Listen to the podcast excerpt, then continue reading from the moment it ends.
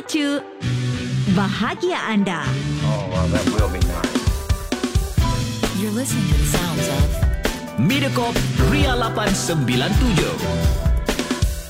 Hashtag bahagia bermula di sini. Mediacorp Ria 897.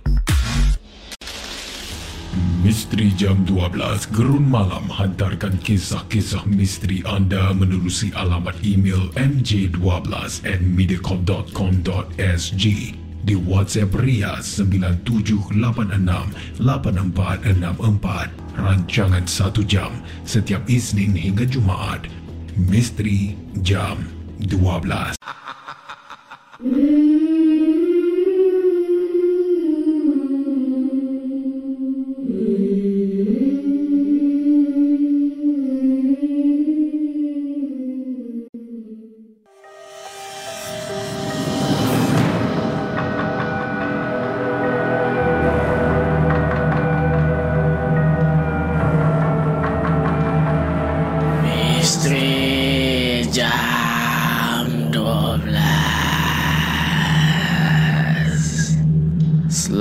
datang pendengar-pendengar Misteri jam 12 Saya akan menemani anda setiap malam Isnin hingga Jumaat Tepat pada jam 12 malam Sebelum anda tanya Suara siapa pula ni di Misteri Jam 12? Biarlah saya memperkenalkan diri saya ini.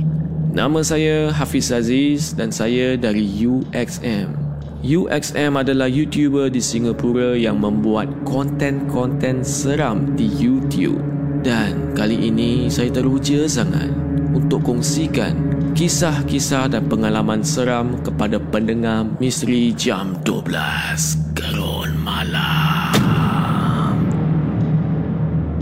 Sebelum saya bermula, saya ingin ingatkan kepada anda semua, jangan mudah percaya atau terbawa-bawa dengan kisah yang saya akan ketengahkan nanti. Dan ambillah kisah-kisah ini sebagai satu hiburan sahaja.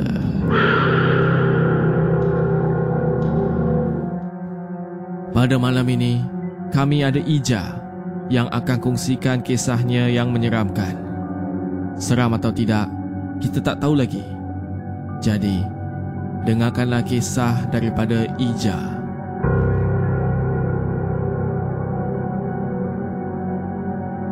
Salam sejahtera semua. Nama saya Ija. Cerita seram kali ini yang ingin saya kongsikan dengan anda adalah berlaku ketika bulan puasa. Biasanya orang akan fikir ketika bulan puasa kita tiada gangguan apa-apa sebab semua setan diikat. Tapi perkara ini berlaku ketika dalam bulan puasa. Masa saya umur 14 tahun, saya ikut keluarga saya balik kampung ayah di suatu kampung pendalaman. Saya jarang balik kampung ayah sebab saya tak ramai kawan di sana. Dan yang saya kenal pun banyak yang sudah masuk asrama dan belum balik untuk sambut hari raya lagi dua minggu. Lebih kurang pukul enam petang, kami sampai di rumah kampung ayah. Suasana tidak berubah. Masih macam dulu-dulu. Suram, gelap dan juga sunyi. Suara kanak-kanak gelak beramai-ramai sambil menjerit adalah suara kebiasaan balik dari surau. Sambil mengemas barang-barang di bilik, saya nampak ibu saya sedang angkat jemuran. Ibu, lewatnya angkat jemuran. Tegur saya dari tingkap bilik. Namun, tidak didengar dan diendah oleh ibu saya. Saya mula rasa aneh dan pelik. Jarang nak tengok ibu macam tu. Saya pun tutup tingkap dan bergerak ke pintu untuk tutup pintu. Sudah nak masuk isyak dan saya mau bersiap untuk solat. Kakak, solat. nak isyak dah ni. Awak tu, ha, semaya maghrib pun belum? Tegur ibu saya sambil melangkah masuk ke dalam bilik saya. Pada masa tu, saya tersentak sangat. Sedangkan baru beberapa saat tadi di luar rumah angkat jemuran. Saya pun tegur ibu saya. Bukan ibu ke kat bawah tadi angkat jemuran? Dan ibu saya membalas. Ya kat bawah tapi kat dapur. Jemuran dah angkat dah time asar tadi. Tak elok biarkan baju tersidai di luar selepas asar. Kata ibu saya. Ibu pun menegur saya kenapa muka saya nampak pucat. Saya sangat-sangat terkejut. Tapi saya terdiamlah. Kerana tadi memang betul saya nampak ibu yang sedang mengangkat jemuran. Saya fikirkan saya diganggu macam tu je.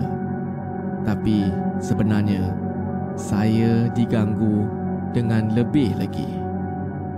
Ya para pendengar semua. Mungkin Ija kena ganggu apa lagi? Saya akan kongsikan dengan anda semua dengan kisah Ija sebentar lagi ya. Jadi para pendengar semua, jangan ke mana-mana. Ikuti kisah Ija di Misteri Jam 12 Gerun Malam.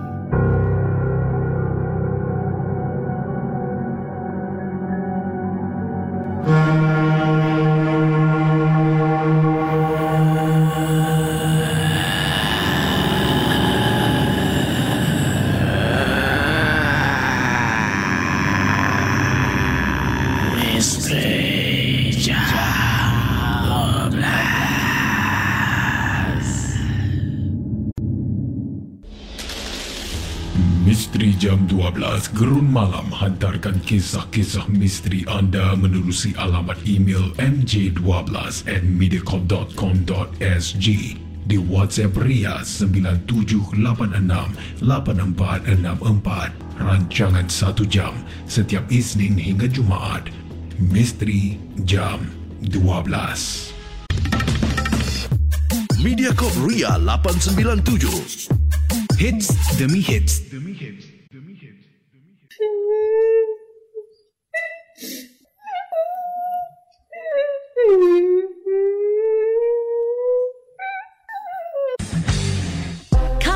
kamu, anda, kita. Satu rasa. Ria. All that you got, come on baby, let's rock.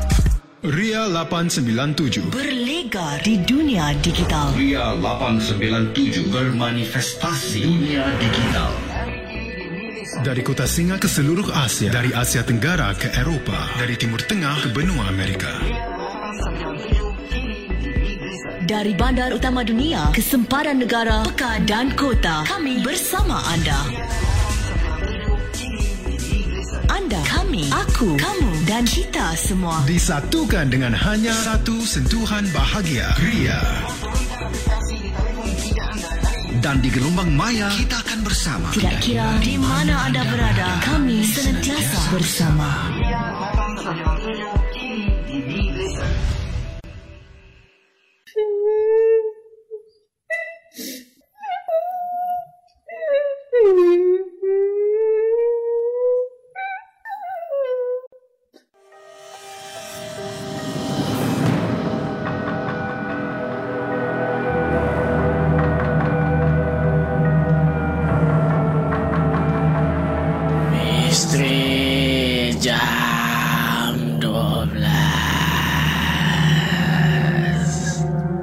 Selamat kembali ke Misteri Jam 12 Gerun Malam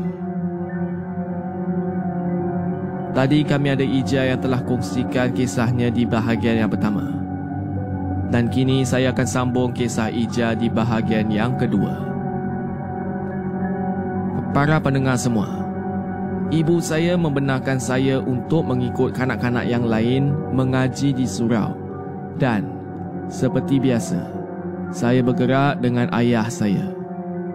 Tetapi saya balik mengaji sendiri kerana biasanya ayah dan ibu saya akan berada di rumah. Saya pun menjadi sangat seronok kerana saya boleh pulang bersama kawan-kawan baru saya. Dalam perjalanan balik, saya lalu jalan pintas yang saya selalu tengok kanak-kanak lain lalu. Dan saya tahu laluan itu lebih dekat ke rumah saya daripada saya lalu ikut jalan kubur. Biasanya, saya akan pulang dengan Aisyah dan Alisha. Tapi malam itu, mereka tidak pergi mengaji kerana keluarga mereka keluar untuk bercuti. Sambil saya melalui jalan itu, saya sebenarnya agak rasa seram juga. Yalah, sebelum ini ada kawan-kawan. Tiba-tiba, seorang diri sahaja. Dan saya seorang-seorang harus melalui jalan yang gelap dan sunyi. Saya membaca beberapa ayat suci yang saya hafal. Termasuklah doa buka puasa, doa makan dan doa selepas azan. Ialah masa tu umur saya baru sahaja 14. Beginilah saya jika saya kelang kabut dan fikiran saya memang terlalu fokus untuk jalan dengan cepat dan untuk sampai ke rumah sahaja. Ketika saya masuk ke jalan pintas, saya ternampak ada seorang makcik sedang berjalan perlahan di depan saya. Dan saya pun berasa sedikit lega. Apabila saya rasa lega tu, dalam hati saya pun berkatalah, Wah, nasib baiklah ada orang. Dan saya terus lupa untuk membaca doa-doa. Sambil berjalan perlahan, saya terasa seakan-akan ada orang sedang memerhatikan saya. Dan dari setiap sudut, saya cuba untuk berjalan dengan laju. Tiba-tiba, saya terdengar suara mengatakan, Kau nak ke mana? Kau nak ke mana? Itulah yang saya dengar. Tapi bila saya dengar tu, suara tu memang tak jauh. Suara dekat sangat. Seperti datang di sebelah saya sahaja. Memang sangat-sangat menakutkan. Saya cuba buat bodoh dan jalan sahaja. Perasaan itu terlalu takut.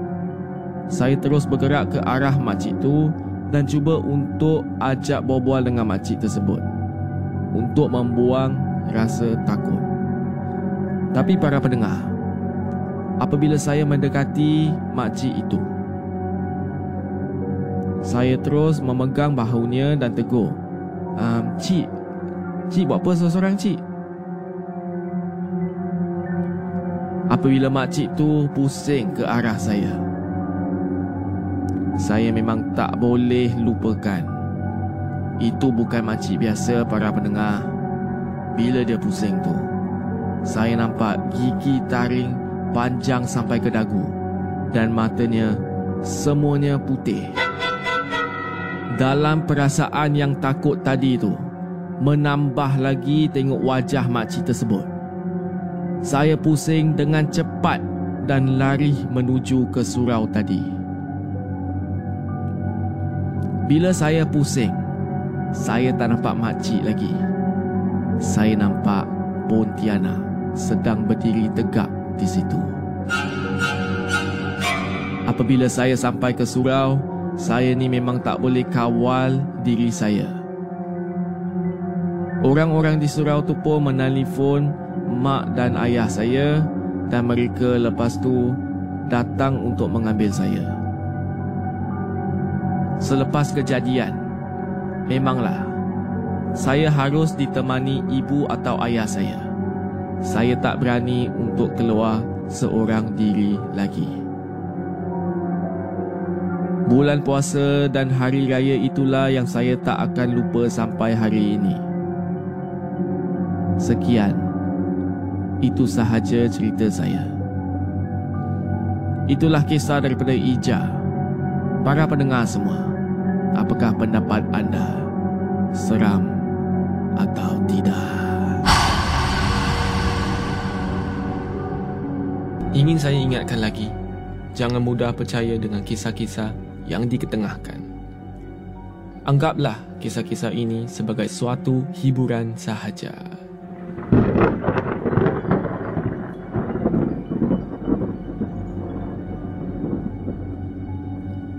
Kalau anda ingin hantarkan kisah atau pengalaman anda yang menyeramkan, sila hantar ke email mj12 at mediacorp.sg di WhatsApp Ria atau Instagram Ria897.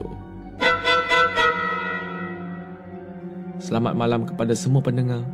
Saya Hafiz Aziz dan akan saya jumpa anda lagi di Misteri Jam 12 Gerun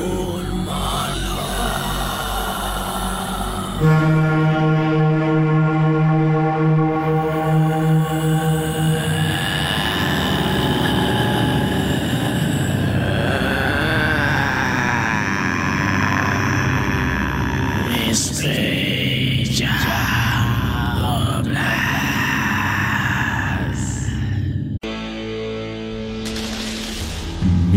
Jam 12 Gerun Malam hantarkan kisah-kisah misteri anda menerusi alamat email mj12 at mediacorp.com.sg di WhatsApp Ria 97868464 rancangan 1 jam setiap Isnin hingga Jumaat. Misteri Jam 12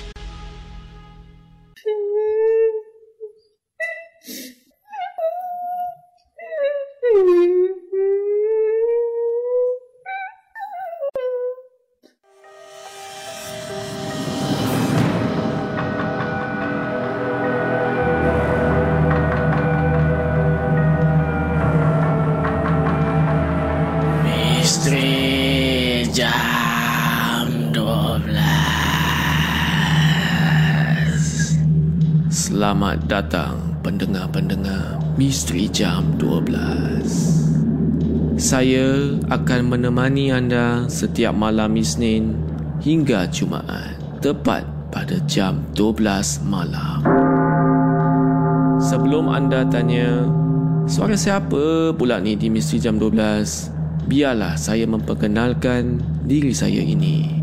Nama saya Hafiz Aziz dan saya dari UXM. UXM adalah YouTuber di Singapura yang membuat konten-konten seram di YouTube. Dan kali ini saya teruja sangat untuk kongsikan kisah-kisah dan pengalaman seram kepada pendengar Misteri Jam 12 Gerun Malam. Sebelum saya bermula, saya ingin ingatkan kepada anda semua, jangan mudah percaya atau terbawa-bawa dengan kisah yang saya akan ketengahkan nanti. Dan ambillah kisah-kisah ini sebagai satu hiburan sahaja. Pada malam ini, kami ada Shima yang akan kongsikan kisahnya yang menyeramkan. Seram atau tidak kita tak tahu lagi. Jadi, dengarkanlah kisah daripada Shima. Selamat malam semua. Mesti ramai yang dah biasa dengar cerita daripada hospital. Biasanya tempat yang banyak orang trauma dan banyak juga kematian berlaku di hospital. Jadi di sini saya pun ingin berkongsi dengan anda cerita yang pada saya sangat-sangat seram. Saya masih lagi berada di tahun akhir di sekolah saya. Masa tu saya sekolah di ITE Sime. Jadi memanglah ada kos nursing. Dan bagi seorang pelajar semester terakhir, saya sangat teruja dengan praktikal yang akan menentukan kejayaan saya nanti. Saya dan kawan-kawan masing-masing meletakkan semangat untuk kalau boleh ingin terus bekerja di tempat yang saya praktikal nanti. Yang ada kata attachment. Saya dan kawan-kawan masing-masing meletakkan semangat untuk kalau boleh ingin terus bekerja di tempat yang saya kena attachment nanti. Nama saya Shima dan saya adalah pelajar semester terakhir di bidang nursing. Saya ditempatkan di hospital. Okey, saya tak akan beritahu di hospital mana ya. Tapi kalau anda tahu, anda pandai-pandailah teka ya.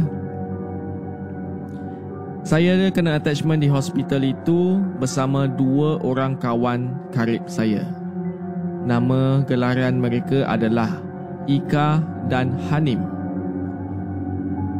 Bila sampai sahaja di hospital kami, saya, Ika dan Hanim terus menuju ke bilik kami di hujung blok itu. Bilik kami itu betul-betul menghadap bangunan hospital dan kedudukan hospital dan tempat kami itu memang sangat dekat. Jarak yang dekat tu kalaulah eh kalau saya jerit pesakit di bangunan sebelah boleh dengar suara saya. Fikiran saya sambil saya tersenyum sendiri. Ika yang sedang memerhatikan saya dari tepi terus menegur. Eh Shima, kau ni baru sampai dah fikir boyfriend ke? Tersenyum-senyum seorang, apa cerita? Disambung suara Hanim ketawa di belakang. Pada mulanya, kami ketawa. Tapi sebenarnya di kawasan tugasan kami itu, ada sesuatu perkara yang berlaku yang saya pasti tidak akan lupakan. Apa yang membuatkan saya tidak selesa itu adalah lorong yang nak ketandas memang agak gelap dan terlalu sunyi di belakangnya. Saya sendiri dah mendengar pelbagai cerita seram yang dilalui oleh nurse-nurse di situ. Apakah cerita seram yang dilalui nurse-nurse di sana? Saya tak tahu, anda tak tahu. Jangan risau ya. Saya akan sambung di bahagian kedua sebentar lagi. Jadi para pendengar semua, jangan ke mana-mana. Ikuti kisah Shima di Misteri Jam 12 Gerun Malam.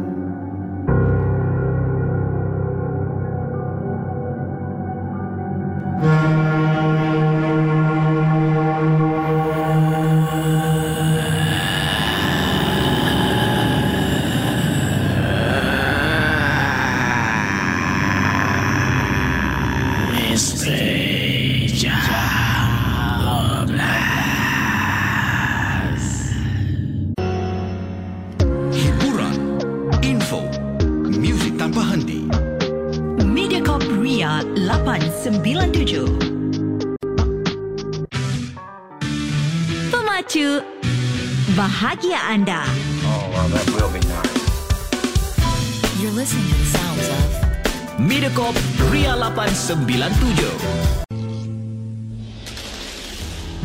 Misteri Jam 12 Gerun Malam hantarkan kisah-kisah misteri anda menerusi alamat email mj12 at mediacorp.com.sg di WhatsApp Ria 97868464 rancangan 1 jam setiap Isnin hingga Jumaat. Misteri Jam 12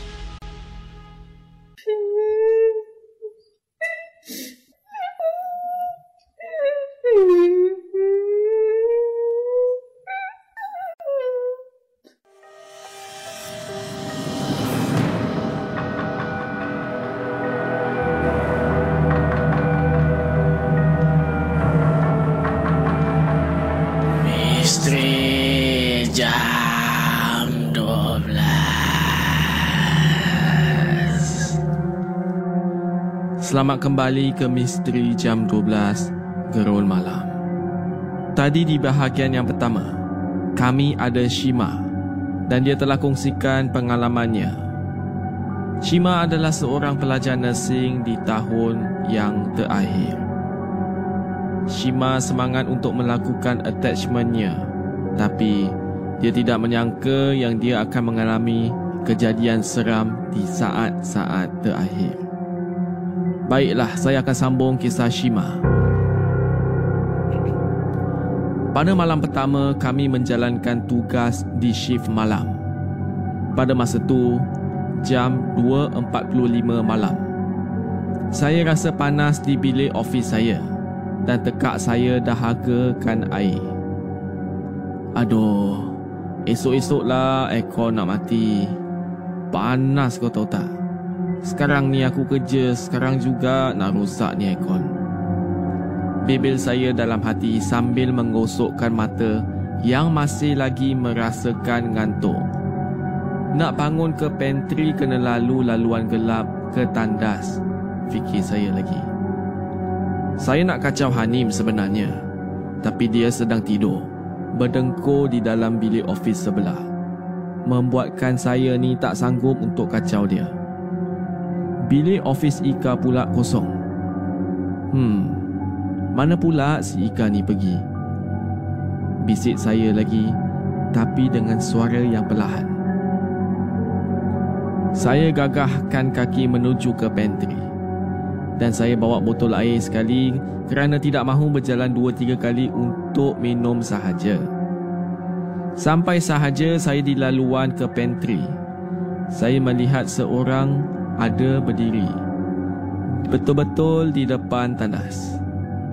Eh Ika, ini dia kau. Ingatkan kau dah tekan MC dah. Pergilah rehat kat ofis kau tu kata saya kepada Ika yang berada di depan tandas. Ika memandang tepat dan cuma membalas dengan anggukkan kepalanya. Fikiran saya tenang sekejap kerana at least ada Ika di tandas. Saya ni tersenyum sendiri sambil isi air di dapur.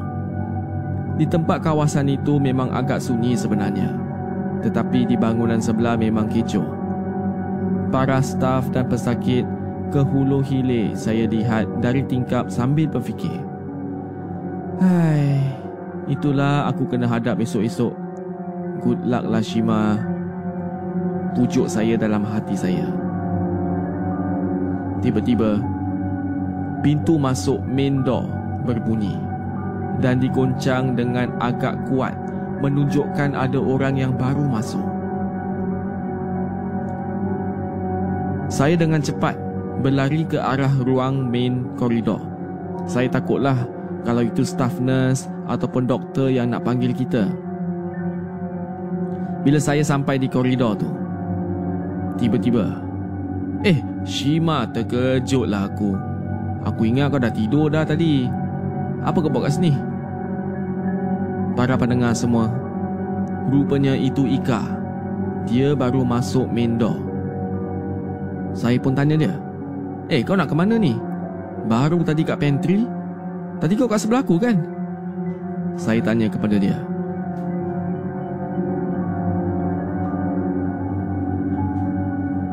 Ika pun menjadi bingung Bila pula aku kat pantry ha? Eh aku baru datang lah ni Aku baru balik dari order makan McDonald Kata dia sambil ketawa Dan terus berjalan ke biliknya Bila saya dengar kata-kata Ika macam tu saya pun menjadi confused juga. Tapi confused-confused saya ni lebih kepada seram sebab saya baru nampak Ika di tandas tadi. Kalau itu bukan Ika, jadi itu siapa? Tanpa membuang masa, saya pun ikut Ika ke biliknya. Saya tak ada banyak soal dan saya kononnya nak teman dia makan sampailah shift kita habis. Kerana pada masa tu saya betul-betul tahu saya dah kena kacau dah. Bayangkanlah, baru first day attachment dah kena kacau. Sekarang ni saya baru beberapa minggu. Wish me luck. Para pendengar semua, itulah kisah daripada Nurse Shima kami. Apakah pendapat anda? Seram atau tidak? Dan kepada Nurse Shima kita ni, all the best to you eh. Uh, kita ramai-ramai doakan insya-Allah tak ada apa-apa. Dan all the best for your attachment. Itu saja untuk episod malam ini. Sekian.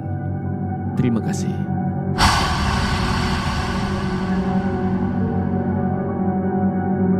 Ingin saya ingatkan lagi, jangan mudah percaya dengan kisah-kisah yang diketengahkan.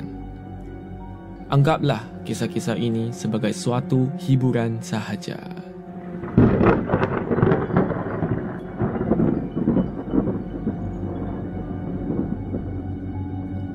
Kalau anda ingin hantarkan kisah atau pengalaman anda yang menyeramkan, sila hantar ke email mj12 at mediacorp.sg di WhatsApp Ria atau Instagram Ria897. Selamat malam kepada semua pendengar.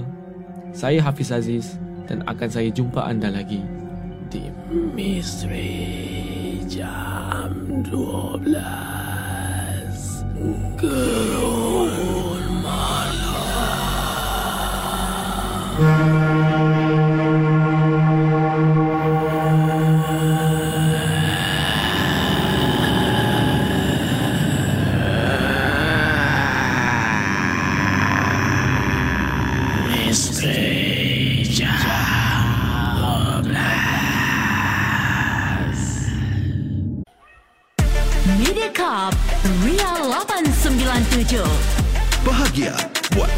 Bahagia buat